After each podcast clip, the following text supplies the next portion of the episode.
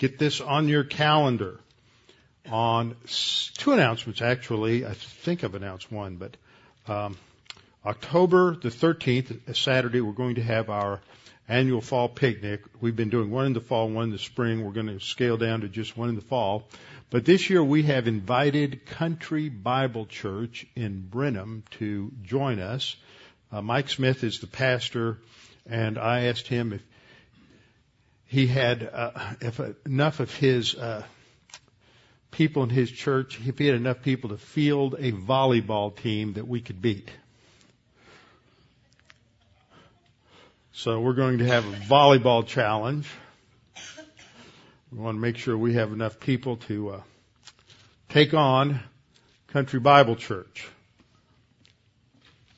So they have accepted, and we're looking forward to that. The other announcement is that on Saturday, November the 10th, there's going to be a um, what would you call it, a seminar at the at St. Mary's Law School in San Antonio where they have the Center for Terrorism Law, where Jeff Addicott is the direct founder and director of the Center for Terrorism Law, and they're going to have a one-day seminar on radical Islam, and they have uh, several speakers who will be addressing the group that day. It's anybody can come, free admission, and anyone can uh, is invited. It's going to be held at the law school. I will get more information. They produce some very nice brochures We'll have copies both electronically and physically. And he's asked me to speak to the issue, to be, to be one of the speakers and to speak to the issue of radical Islam. And I think it's so important for people in this country to understand that Islam is in this idea of radical. If you're Islamic and you believe in the Quran, like we believe in the Bible, that is, you believe in a literal interpretation of the Quran where you're going to interpret it in the same way you would interpret a note from when you were 16 from your girlfriend or boyfriend, interpret it literally in the same way you would interpret instructions from the IRS, or if you were to open up a piece of mail that was telling you how to find a particular piece of treasure, you would interpret that literally. That's the idea. If you interpret it, uh, the Quran and the Hadith literally, then you're going to be a radical Muslim because that is their embedded theology. So it should be fun and interesting to take on this particular topic. And we're going to, I hope, I think we're going to be able to videotape it and that will go up on the internet. If they don't, I think they have equipment, but if they don't have equipment or if they don't have the kind of equipment we want, then we'll take our equipment Bruce has already signed on, volunteered to uh, haul stuff up there to get that going. So that will be on November the 10th. And there, I already know a couple of people who are making hotel reservations so on that Friday night so that they can be there. So that should be an interesting week. Trust in the Lord with all your heart and lean not on your own understanding. In all your ways acknowledge Him and He will direct your paths. They that wait upon the Lord shall renew their strength. They shall mount up with wings as eagles. They shall run and not grow weary. They shall walk and not faint. Fear thou not, for I am with thee. Be not dismayed, for I am thy God. I will strengthen thee, yea, I will help thee. Yea, I will uphold thee with the right hand of my righteousness. Be anxious for nothing, but in everything by prayer and supplication with thanksgiving, let your requests be made known unto God, and the peace of God, which surpasses all comprehension, shall defend your hearts and minds in Christ Jesus. Thou wilt keep him in perfect peace, whose mind is stayed on thee, because he trusteth in thee. For the grass withers and the flower fades, but the word of our God shall stand forever.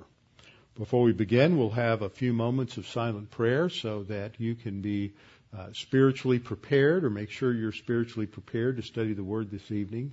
If necessary, that gives you the opportunity in silent prayer to use 1 John 1 9 and to confess any sins so that you can make sure you're in fellowship eh, prior to studying the Word this evening. So let's have a few moments of silent prayer, and then I will open in prayer. Let's pray.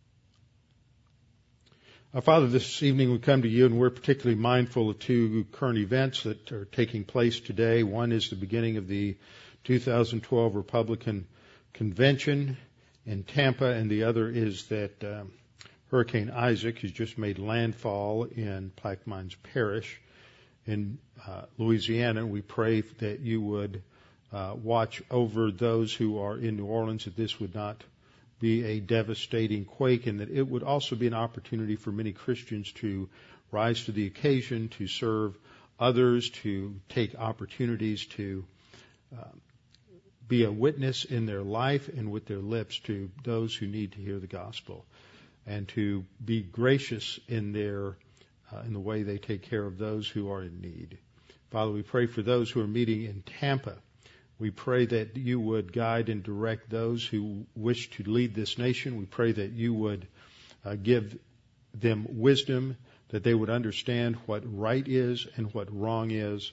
We pray that you would give those who seek to do harm to this nation uh, difficulties, that you would put difficulties in their path, and that those who would seek to uh, strengthen this nation, those who would seek to get us onto a fiscally responsible and legally responsible path would do so. And Father, we pray for this nation, for those who are serving in the armed forces, those who serve locally in, in uh, police, various police organizations, and uh, firemen, that you would watch over them, those from this church, those who are believers who are serving in Afghanistan and other posts frequently have opportunities to uh, share their faith. And Father, we know that it is in times when people have their uh, have their lives in harm's way that that is when they uh, begin to think seriously about their eternal destiny, and that you would use the ministry of this church through all of the different internet ministries and other things that are going out to reach people for Jesus Christ. And Father, we pray now as we study that you would help us to be further armed in our souls with the information from this study that we might use it as we proclaim the gospel to those who need it. We pray this in Christ's name. Amen. We're continuing in a study of Acts, but we are not in Acts. We are in Isaiah chapter 53. The reason we are in Isaiah 53 is that in Acts chapter 8, there's an episode where one of the key people in Acts, one of the key, previously a key individual in the church of Jerusalem, now he has moved to Caesarea by the sea with his daughters, is a man named Philip.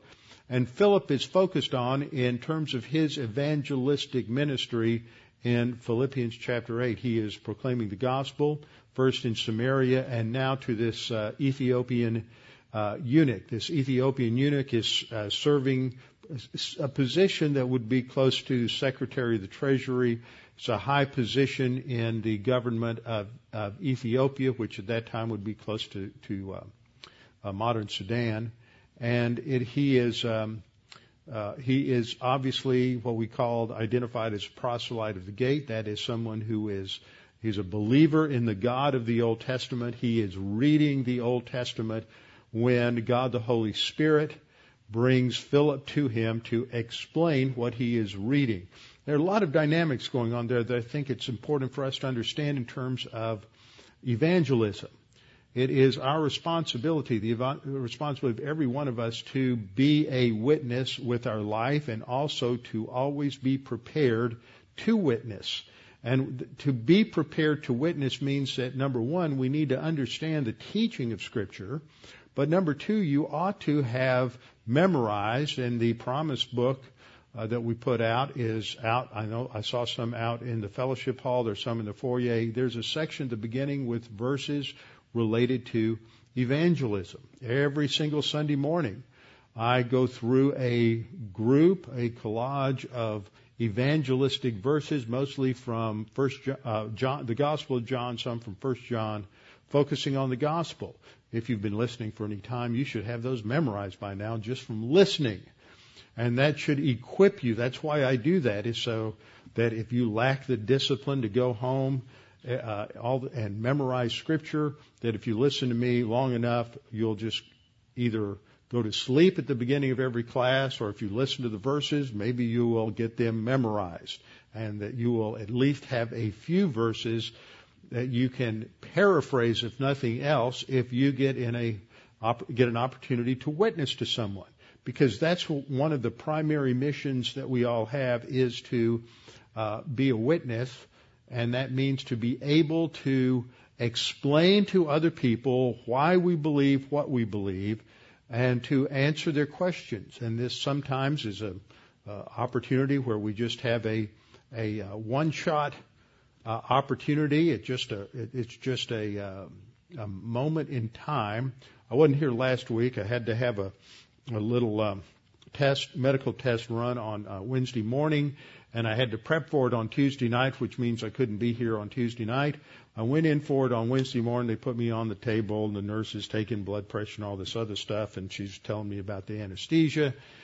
And she said, uh, and I, she told me what it was, and I said, "Is that the stuff that killed Michael Jackson?" She said, "Yes." I, and, but she said, "But don't worry about it. Don't worry about it. The anesthesiologist is is well trained, and he's not going to. He's going to watch. We won't give you very much, and and uh, he's not going to. Uh, he, he's going to make sure that everything's okay. I said, well, it really doesn't matter to me if I. Uh, if I live, it's wonderful, but if I die, I'm going to be going straight to heaven. I'm totally confident of that, so I'm not concerned at all. She kind of stopped and looked at me and said, uh, Really? She said, Well, I'm glad you're so confident. I'm not. I work at it every day. I said, Well, you know, the Bible says that you shouldn't work for it, that God already did all the work through Jesus Christ on the cross, and all you have to do is accept it. And it's a free gift. In fact, it's, the Bible specifically says it's not by works. And you could just see the wall come down like a guillotine blade. she did not want to hear that. And as I um, looked at her, I, I thought, well, I, I, I couldn't read her name. My, I didn't have my glasses on. I asked her name. I said, that's an interesting name. She said, well, it's Polish. So I'm thinking she must be Polish Catholic. So Polish Catholics are working their way, trying to work their way to heaven, and they don't understand that you can't do that. And it just amazes me today how many people think that somehow their good works are going to balance out whatever sin there is. And and if you just stop and think about it, a little bit when you talk to folks, you could always say, well, if you went your whole life without getting a single traffic ticket, and then in your dotage, when you're about 80 years old, you lost control, you stepped on the accelerator instead of the brake and went through the went, went through a crowd of people and killed 10 people, and you went to court, do you think that, that would you want to have a judge that would balance out 79.99 years of uh, excellent driving over against the 10 people you just killed? Not at all. Well, see, that wouldn't be just, would it? So why do you think a just God is going to somehow balance out your sin with the fact that there were opportunities you just didn't take advantage of? I've asked that of a few people, and they once again you sort of you, you know their eyes glaze over, the sort of a guillotine comes down, and they just don't want to talk about it after that because they're comfortable in their suppressed uh, truth of unrighteousness. But sometimes we just have those little kind of bullet one minute opportunities to give the one minute gospel, but that's not the norm. That's that's sort of like a drive by shooting and we're not supposed, we shouldn't be engaged in drive-by evangelism.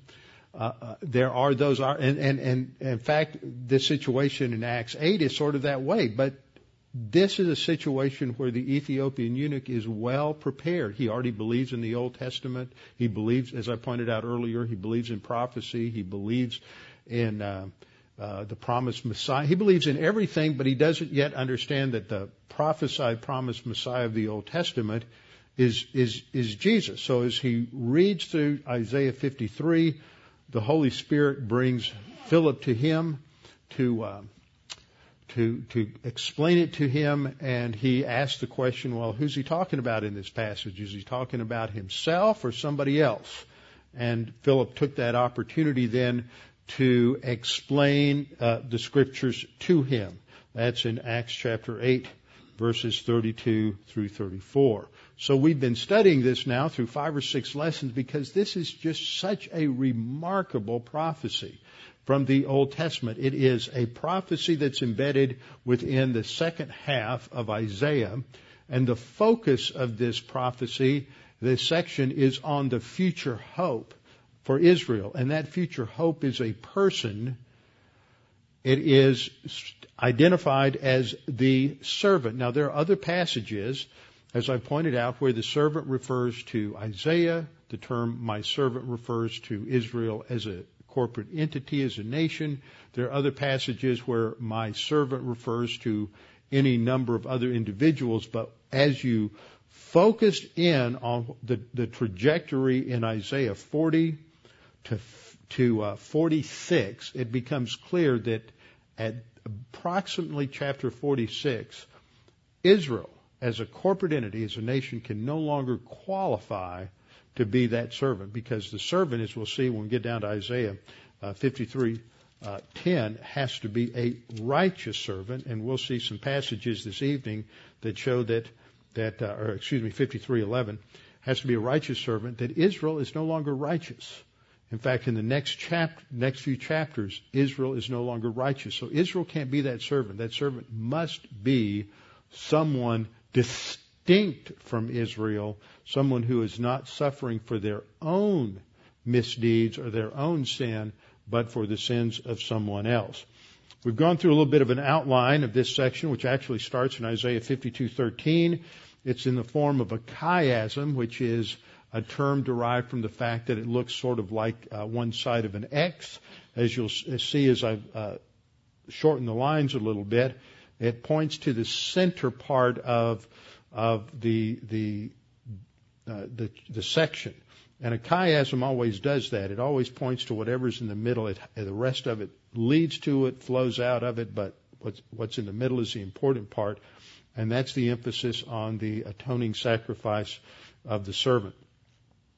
As we got into Isaiah 53 the last time, we talked about the opening three verses. The opening three verses seem to be a statement by a future group of Jews who look back in time to the time when the, the, this servant was on the scene.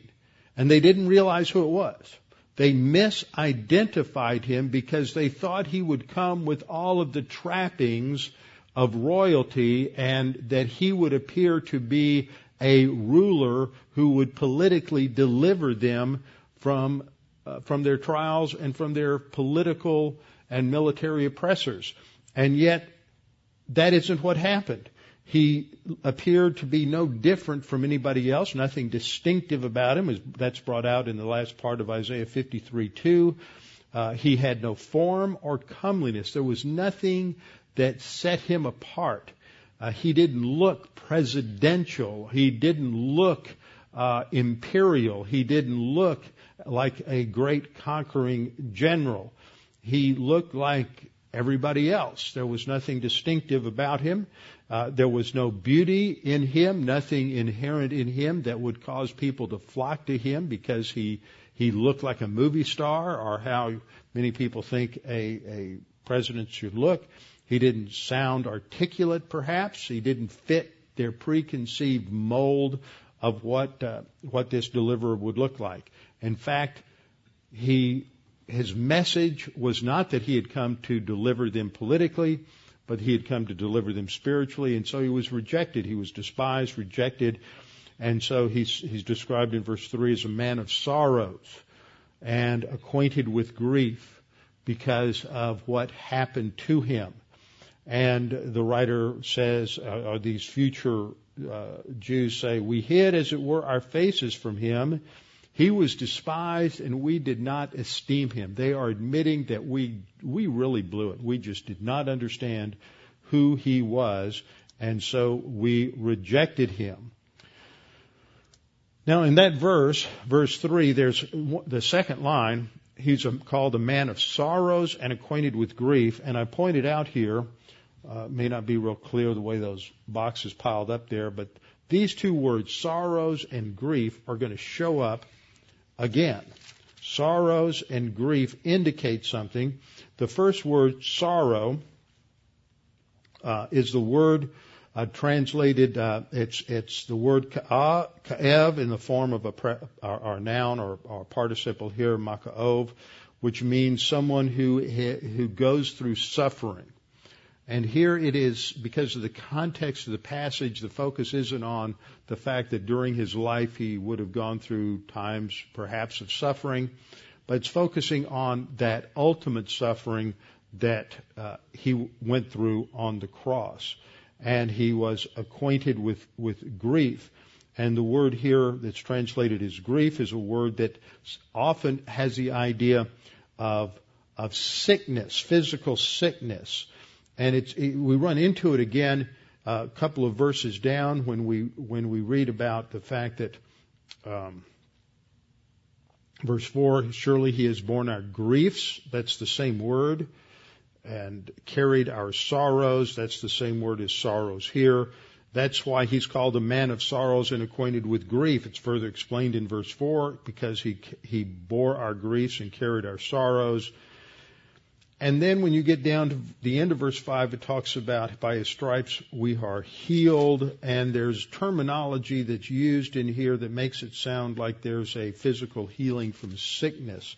And uh, this word, uh, choli, has that nuance. It's roughly equivalent to the New Testament word asthenes that we find it's frequently translated illness or sickness, but it's also translated weakness many times in the New Testament because the core meaning of this word has something to do with, with weakness or inability, and it's uh, in the Old Testament the word's often also used to relate to a calamity or judgment of God. Uh, but it, it, it, has a core meaning of, of someone who is weak, and that can mean in context somebody who's weak physically, and thus it comes to mean someone who's ill or sick, or can refer to someone who is ill or weak spiritually, and thus it's dealing with a sin problem. And so the context is going to determine how this word is understood. And the reason I say that is because there are those you may run into who will quote these verses and say, see, Jesus died so that you can be healthy. This is a prime verse that the so-called health and wealth uh, gospel evangelists on television go to, the, the uh, so-called uh, prosperity gospel crowd. And this is, this is what they, one of the passages they base their, their views on. But you see, all through here, as I'll point out, the, these words for sickness and infirmities is talking about the result of a cause, and that's a figure of speech called a, a, uh, a, metonymy where you put the effect for the cause. But the clear term, the, the concrete term here that's not a uh, figure of speech, are the terms that we find for sin, iniquity, transgression, and sin. And so when you have a word that is broad and can go in one of two directions, and it's used in synonymous parallelism with a narrower word, you have to look to the narrow, narrower word to define the broader word. And the broader word can refer to uh, spiritual sickness or sin or uh, physical sickness. And since it's used in conjunction with terms related specifically to sin, then it has to be understood in that sense that it's related to to sin. Now, it's not saying that the servant is a sinner, but in carrying our griefs and uh, our bearing our griefs and carrying our sorrows, that in, in, that aspect of his of his ministry, he becomes acquainted. He becomes uh, acquainted with our grief. Now, in verse four, through 6 helps us to understand the core of what he does. I've covered some of this before, but I've added a few things. I, this time I broke it down on the screen so that you would see the parallelism in the verses. This is poetry. Much of prophecy is written as poetry.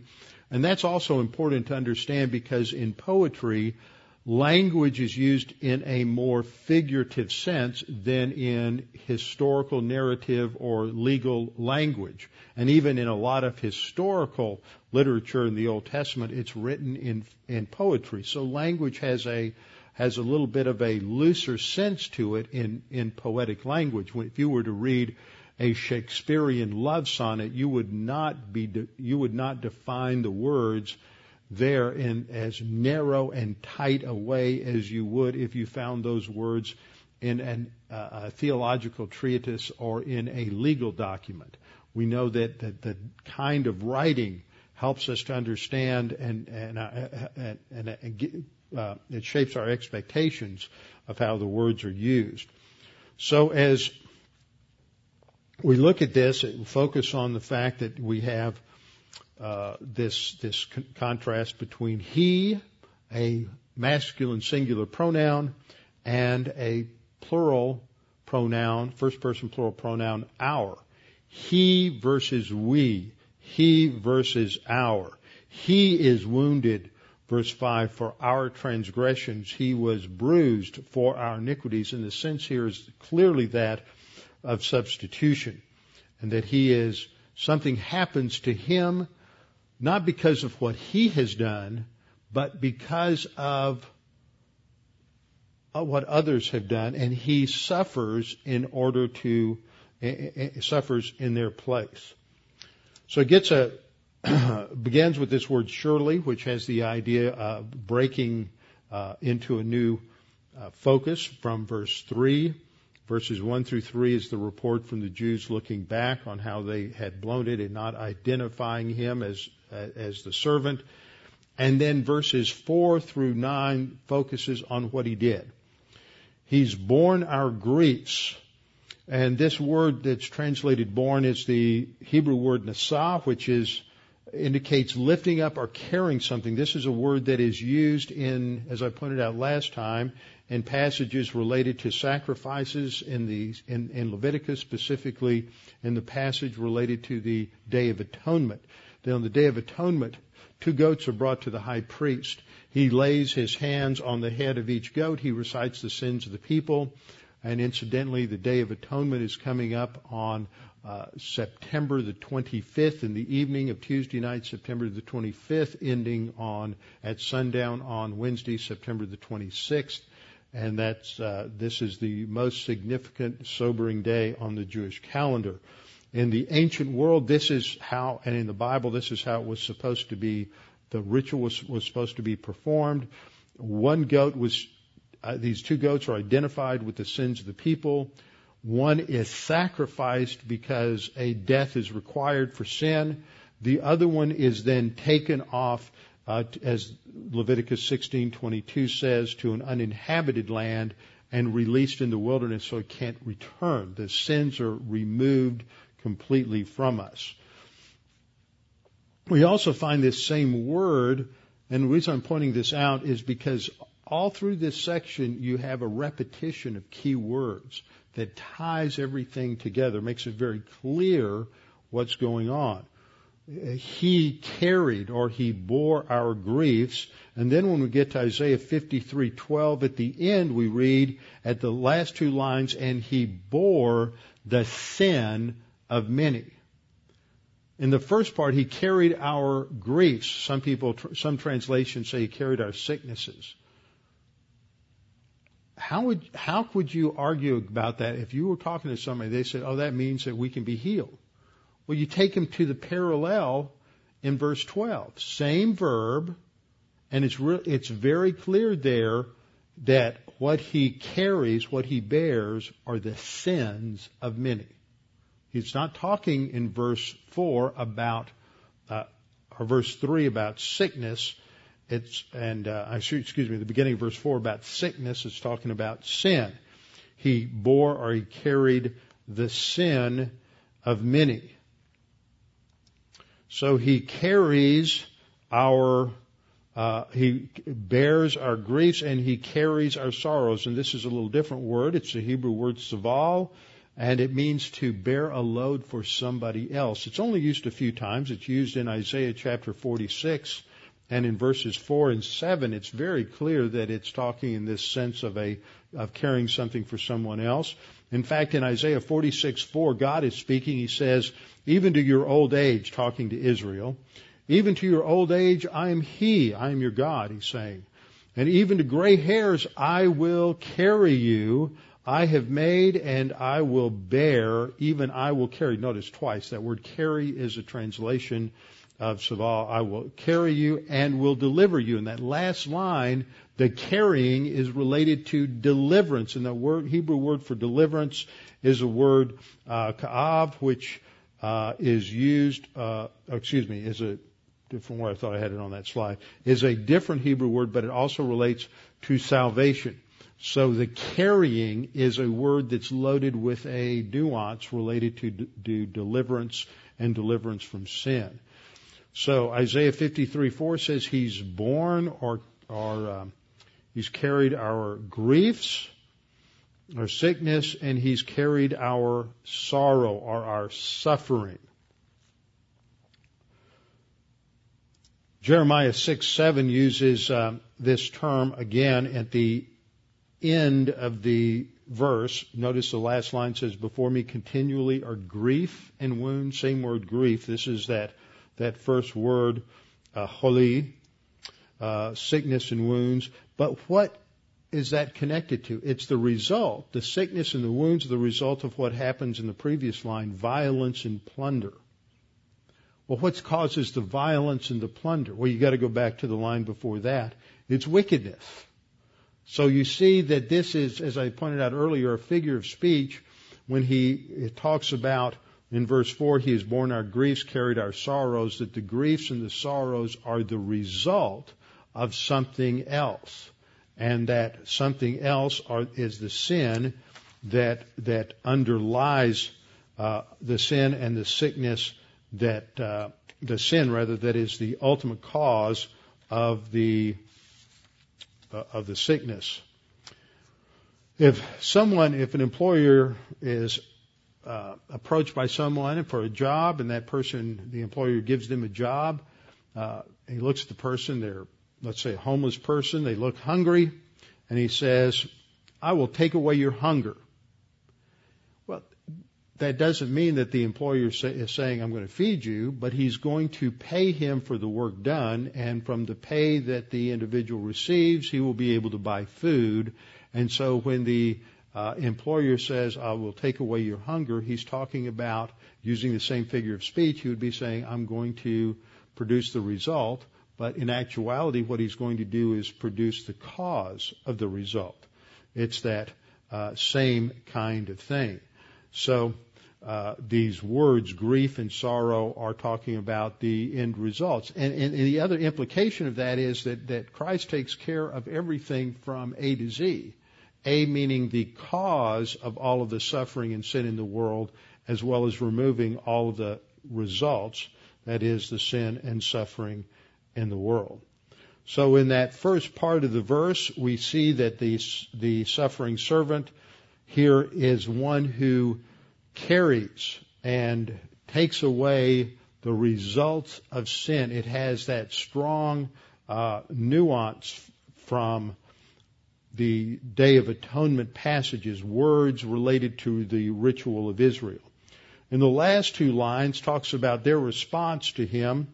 He is doing all this wonderful thing for us and we just didn't know who he was and we considered him to be uh, stricken.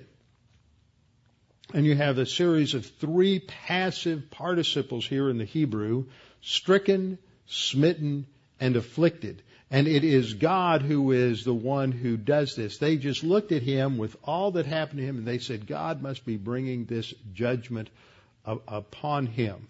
It's so interesting how we, we as human beings jump to this conclusion that if somebody's going through hard times that God's punishing them. That's what Job's three friends were tried, trying to convince Job of. But that wasn't true. We have such a superficial view uh, of suffering. And so that's their view. They looked at him. He's rejected. He's not accepted as the Messiah. Oh, God must be punishing him as they're thinking. And so they thought of him as one who was stricken, that had been uh, physically hit, uh, and that is used uh, in a figurative sense, by God. God is the one who had uh, rejected him and allowed him to go through this uh, this suffering. This word that's translated stricken is a word that can mean uh, someone who has uh, has been hit with a disease. Suddenly they've discovered they have cancer.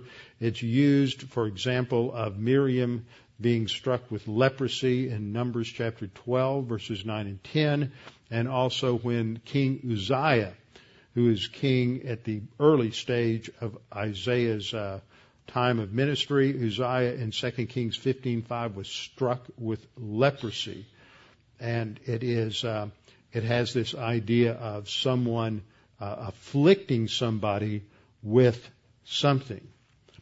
Then you have the two participles in the last line, smitten by God. It's the Hebrew word nakah and afflicted anah. And both of these are participles. They're passive participles. The hofal and the pual are the passives of the hifil and the piel. Now doesn't that bless your heart? You know so much more now. But these are all, the reason I put that there is just so I can explain it. These are passives, meaning he receives, the, the servant receives the action of being struck. And the word for smitten means someone who is killed. It has a sense of being hit to kill. And so there's a sense here, a clear sense here that this, this suffering servant is going to die. That's embedded in the meanings of these, uh, of these words. And he is uh, smitten by God. God is the ultimate one who allows him to be killed, to be crucified. Uh, as Peter says, God delivers him over. That's God's plan. Uh, and the Jews crucified him along with the Romans, and they just represent all of humanity.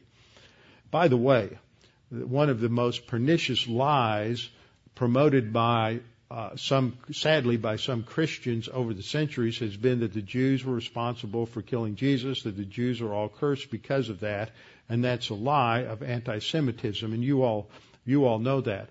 But we're living in an age with a fresh rise of anti-Semitism today. Uh, recent things that I have read indicate that we're very that that there's a very small number of Jews left in Norway, and probably within the next few months they will all leave Norway, and Norway will be what is called Judenrein. That's an old German word for Jew-free. Sweden is close, and uh, uh, some uh, and several other countries, including including uh, the Netherlands and France, are seeing enormous numbers of Jews leave. Half the Jews in France have left within the last year or two, and some, many have moved to Israel. And the chief rabbi in France announced two weeks ago that the, the French Jews are experiencing the greatest degree of anti-Semitic persecution since the time of World War II. In England, also you have a large number of Jews are leaving because of the anti-Semitic environment.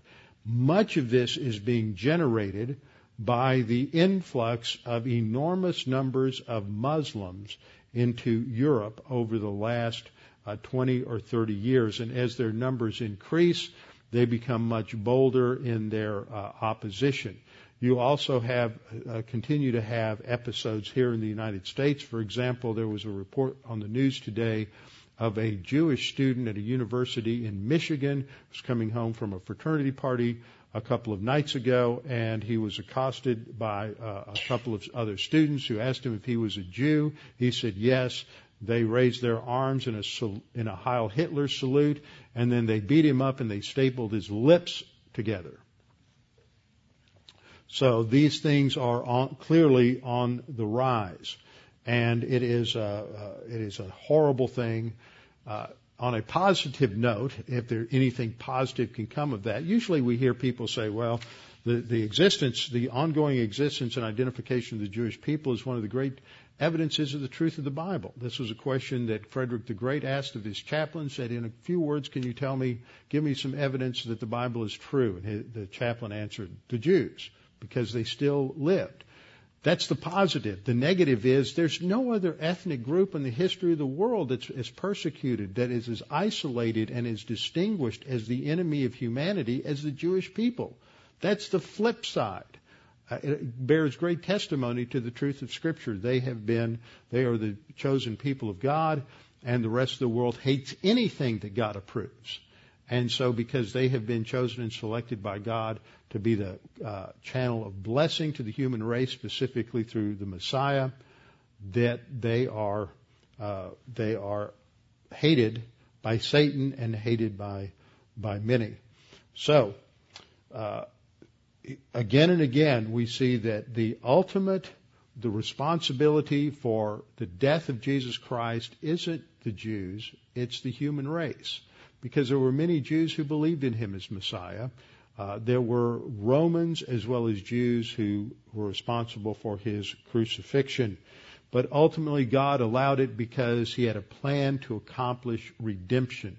And there needed to be a sacrifice, a punishment that was substitutionary.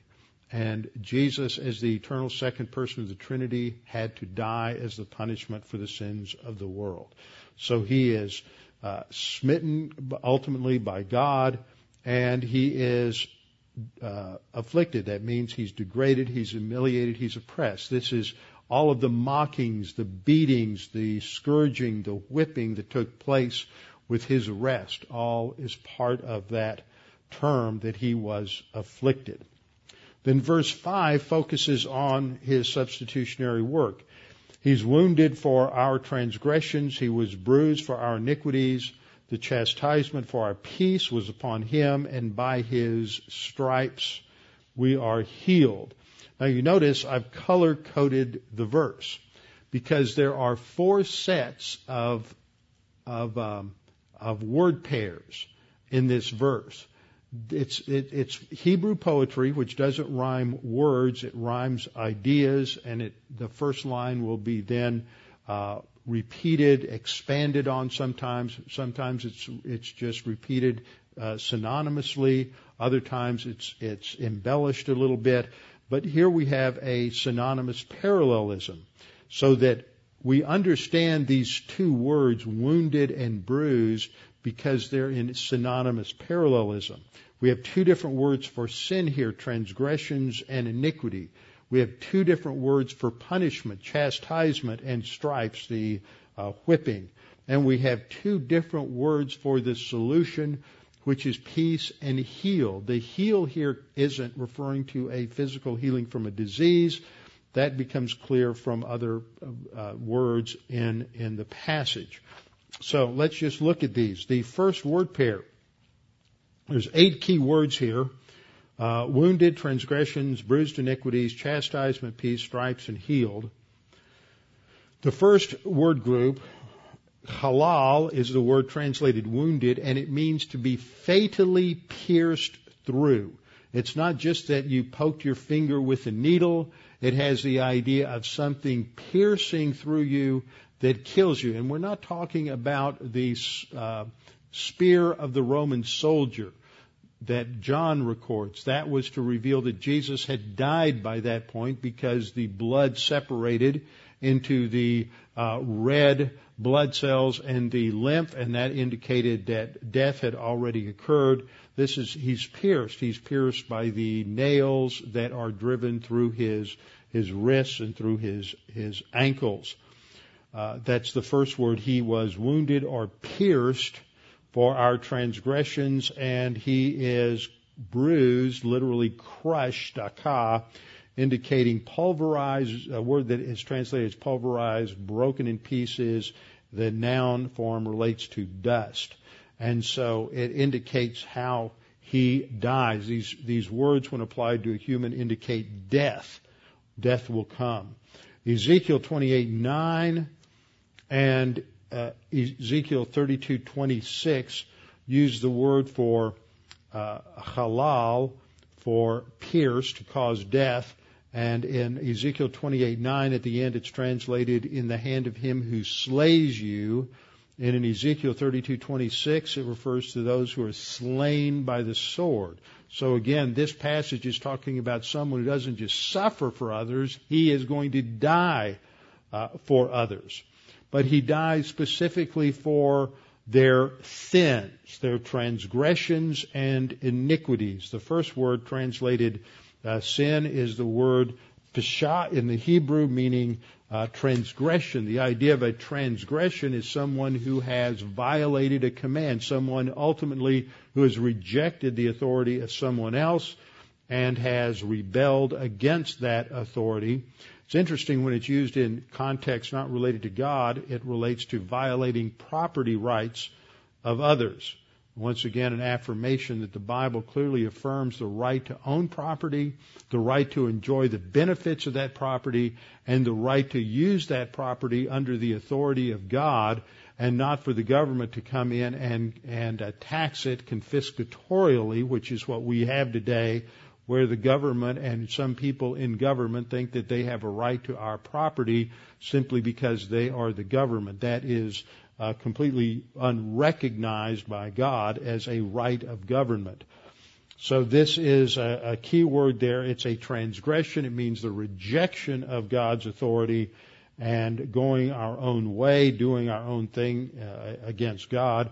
And the second word, iniquities, is a word that uh, the Hebrew is avon, and it means an infraction. It has the idea of crookedness, of something that is is distorted, something that is perverse, and something that is iniquitous. Now, if you want to get an example of something that's perverse, you look at the. Well, I understand the Democratic. Uh, Party now will be praying for their convention when it comes up. We'll need to. But they have now adopted a uh, positive, positive statement in the platform of the Democrat Party in a, the approval and promotion of homosexual marriage. This means that that there are a lot of flaws and problems with Republicans. They're not they, they're not lily white, but the Republican Party has nothing in their in their platform that is affirming, promoting, and advocating perversion. And so the Democrat Party is now the party that promotes sexual perversion along with uh, confiscating personal property under the guise of, uh, uh, of taxation.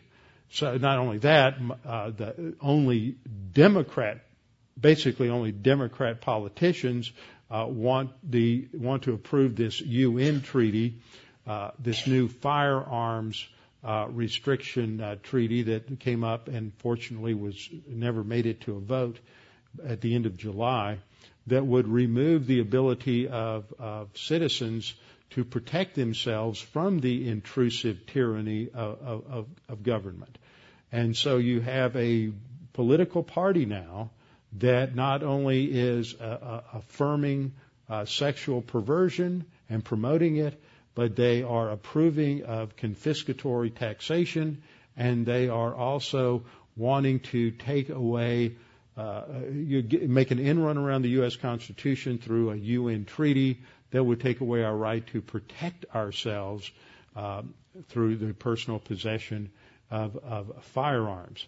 And I haven't even gotten to the point yet that y'all are going to love that uh, the Democrats have rejected the request of a Roman Catholic priest to pray at the Democratic Con- Convention, and they're going to have uh, a whole uh, day of what is called the Juma uh, Juma celebration of Islam as a prelude to the Democrat Convention.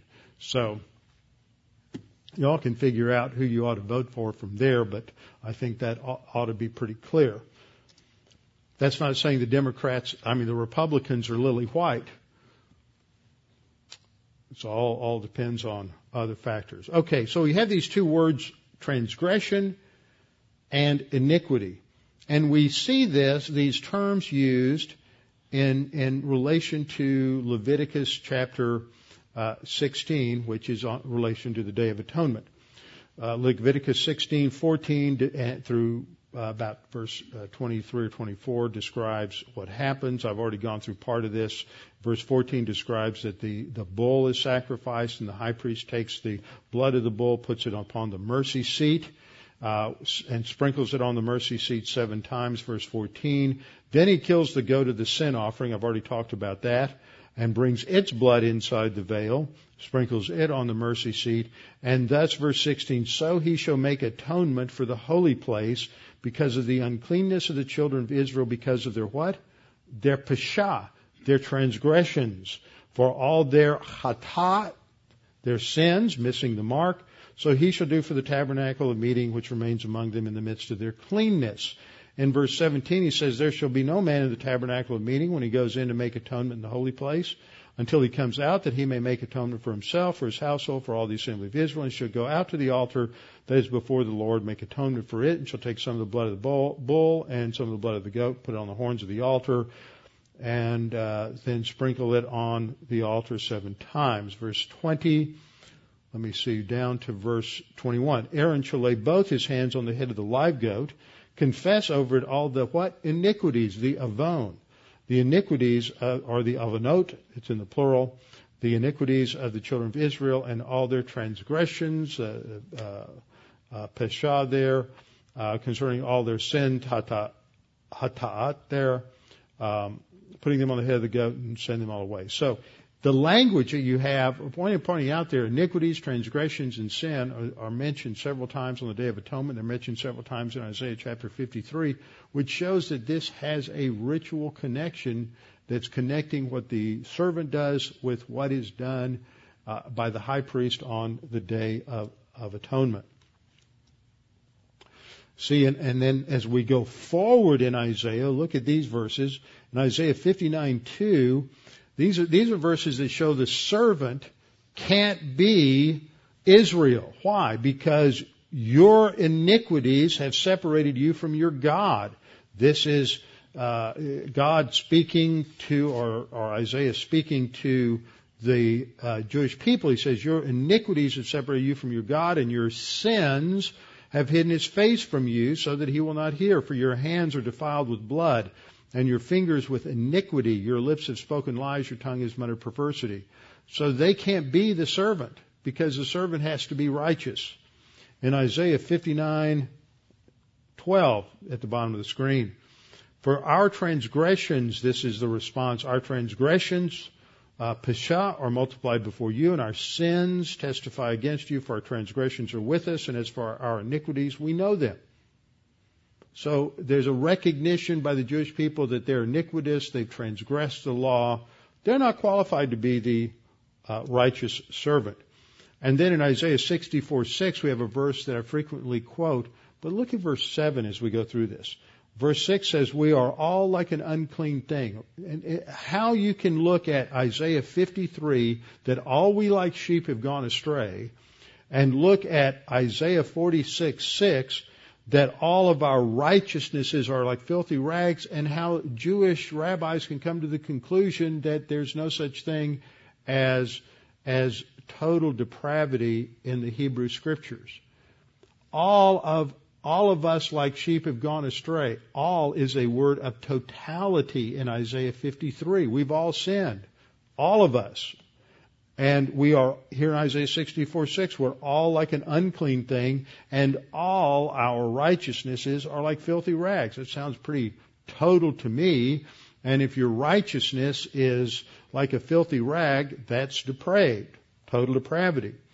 We all fade as a leaf, and our iniquities, this is what this servant pays for, our iniquities like the wind have taken us away. And there is no one who calls on your name who stirs himself up to take hold of you, for you have hidden your face from us, speaking to God, and have consumed us because of our iniquities. Iniquities is used as a parallel here to the filth of the unrighteousness in verse 6.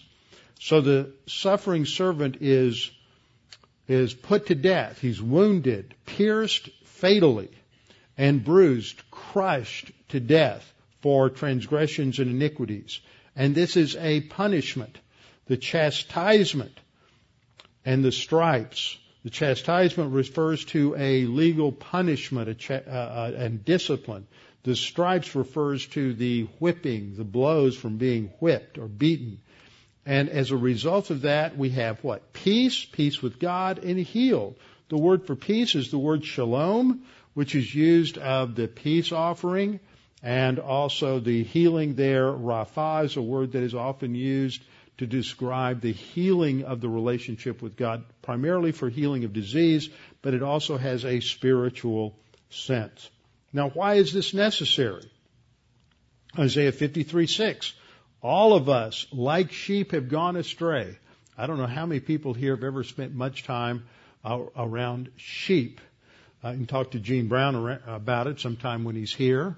Uh, Gene has some interesting stories. Back when I was younger and used to do a lot of backpacking in the high country in Colorado, there were always various shepherds who would take their sheep up near uh, timberline. You'd run into them, to them there, and you'd watch the sheepdogs keeping the sheep together.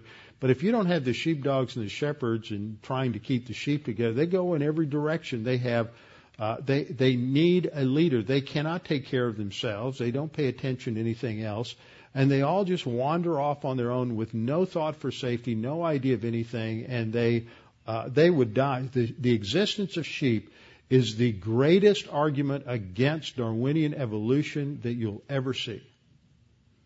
And the reason is sheep can't survive without human beings. But according to Darwinian evolution, sheep evolved long time before there was anybody to take care of sheep. So sheep have to be watched over, taken care of us.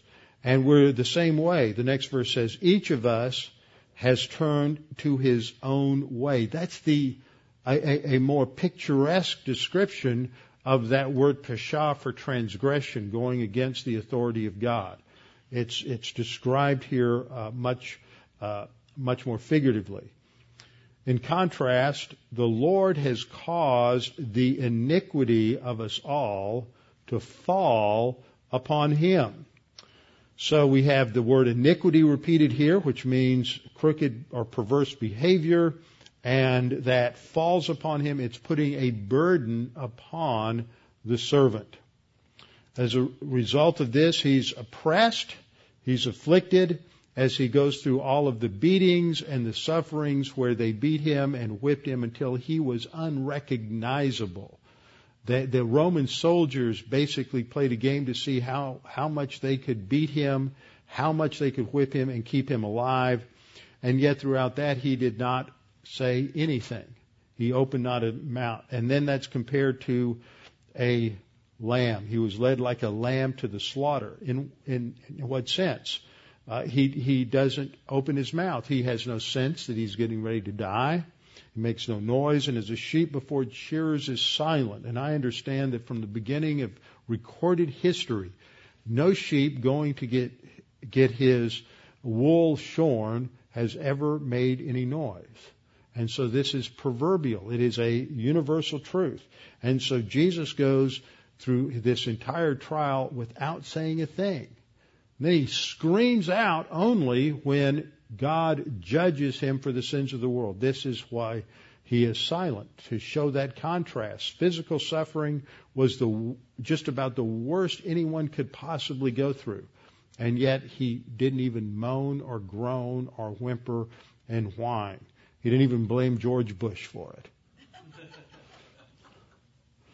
What a whiny president we have. I'm sorry. I'm just tired of hearing everybody blame somebody else for something and not say, well, that's the way it was, and I failed in accomplishing my task.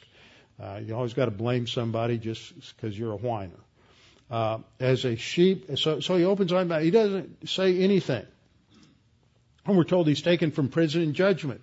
Jesus was arrested the night before he went to the cross as he was uh, praying with his disciples in an olive grove across the Kidron Valley from the temple, almost directly across from the east gate of the temple. It was a place where there was a huge olive press. Gethsemane means olive press. Olive press is where they would take uh, the olives and they would put them and squeeze them out and press all the olives out, sort of an imagery there for what was happening to the Lord Jesus Christ in terms of the pressure upon him. Uh, he's taken from prison, from judgment, and who will declare his generation? Um, he's been rejected. He's been oppressed. He's been completely uh, ig- uh, ignored, arrested, seen as someone who's cut off. The next part of the verse, he's cut off from the land of the living, which clearly means he's going, he dies.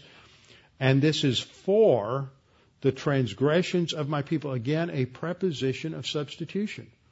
For the transgressions, and here's that word pesha again, of my people, he was stricken. The clear idea is that he is, uh, he is unworthy of punishment, but he takes on the punishment from others.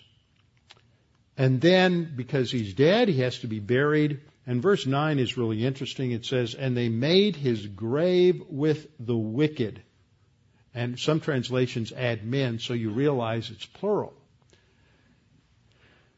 But he, he, they made his grave with the wicked and, but with the rich man at his death. And rich man is in the singular. Well, when he dies, he's with two criminals. That's plural. And when they bury him, they buried him in the grave belonging to Joseph of Arimathea, who was a wealthy Pharisee, a secret believer in Jesus as the Messiah. And then we get his, his character analysis at the end of verse 9, because he had done no violence, nor was any deceit in his mouth. He was innocent. The suffering servant here is without sin. He is, has done nothing uh, for which to be punished. There's no guilt there. Now, this verse speaks of the fact that he has been arrested, taken from prison, and there were six trials of Jesus. All of them were uh, deemed to be illegal. And I remember years ago studying the Mishnah and going through the Mishnah and identifying the fact that, that the trials of Jesus were completely um, a complete violation of the laws and the, for trial. The tr- only weakness with that argument, and I believe that m- probably most of that was in effect, but the Mishnah is not written for another couple of hundred years or finalized for another couple of hundred years, and we don't know which of the laws related to uh, trials and just trials were uh, brought into effect after Jesus was arrested. In fact, it very well could be that some of these were put into effect because some saw the injustice in the arrest of Jesus. But based on the uh, uh, Mishnah, uh, they were not to have a trial on the eve of a Sabbath. They did it overnight. Uh, they were not to have a trial on a feast day at night. They were uh, they would o- only they weren't to have a trial unless witnesses were present on behalf of the accused, and they, it wasn't they weren't supposed to have the high priest speaking before those of lesser authority. So there is a um, uh, it, it was an illegal trial, but nevertheless we all know that even if these laws were all in effect at that time, that that has never stopped self-righteous men from violating the law to achieve their own arrogant, arrogant ends. There were actually six trials. Jesus was first taken before Annas at night. Annas was the former high priest, and he's the father, father-in-law of Caiaphas, and he is the power broker in Jerusalem. Uh, then he was taken before Caiaphas and the Sanhedrin. Then all this is at night, and so to give it a, a veneer of legality, after dawn he's taken before the Sanhedrin again. They can't uh, execute him. They don't have that authority, so they take him to Pilate. Pilate can't find anything wrong with him, so he's going to pass the buck and sends him to Herod Agrippa, who is in town for the feast day. Herod Agrippa says, well, this isn't my venue. I'm going to send him back to Pilate. And so he sends him back to Pilate. So there were actually six different trials before Jesus is finally sentenced uh, to execution. And then we come to the uh, conclusion in verses 10 through 12. And I will wrap this up next week, and then we'll be back into uh, into our study in Acts as we just connect the two one more time, finish up this particular uh, this particular study. But it's important to see the connections I want to do this so you don't forget it. It pleased the Lord to bruise him. That's a word. Dakha, we saw it already, to crush, to pulverize, to break in pieces. He has put him to grief. Notice the parallelism between the grief and the crushing. That helps us understand what it means that he's a man of sorrows and acquainted with grief earlier in the passage. It's talking about his suffering on the cross. Um, when you make his soul an offering for sin, that's another important word. It connects it back to the Levitical offerings. He was seen as, the suffering servant is seen as a sin offering, a trespass offering as described in Leviticus 5, uh, 6 and 7 and 5:15. And then um, his role is to justify many. I'll come back and talk about that next time. Let's go ahead and close in prayer. Father, thank you for this opportunity to look at these verses to see the uh, how clear the substitutionary aspect is of the role of the servant, and that he is righteous, and that Israel is unrighteous. But in your grace, you provided a perfect servant, a perfectly righteous servant, who can, by his death and payment on behalf of uh, sin, that he can justify many. And that justification is a free gift. And it's not on the basis of works, but it's on the basis of simply a gift, accepting a free gift that you have given us. And that we might clearly understand that you have provided salvation for us as a free gift. And it's not on the basis of who we are or what we do. Father, we thank you for this clear prophecy that is fulfilled so literally in Jesus of Nazareth some 600 years later. And that this is, again, a clear validation of the truth of your word. And we pray that you would encourage us and strengthen us with what we've studied. We pray this in Christ's name. Amen.